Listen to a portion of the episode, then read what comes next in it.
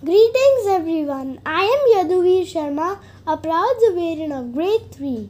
As humans, we are fortunate to fight to secure so many rights men's rights, women's rights, freedom of speech. But animals like tigers are losing their right to live.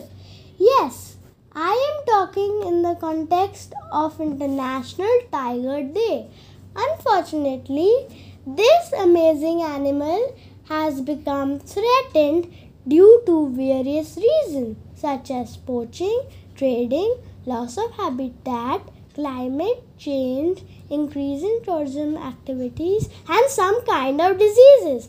These threats have increased the risk factors of the extinction of tigers across the world.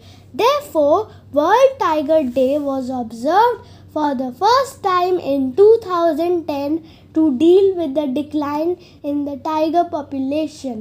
It is observed every year on July 29 to spread awareness about dangers faced by tigers. Tiger is a symbol of beauty, bravery, strength, and nationality. The day was created at the St. Petersburg Tiger Summit in Russia in 2010. The day aims to promote a global system for protecting the natural habitats of tigers and to raise public awareness and support for tiger conservation issues. For the tiger, we must unite so they don't fade out of sight. Save the tigers before they are silenced forever. Happy International Tiger Day. Thank you.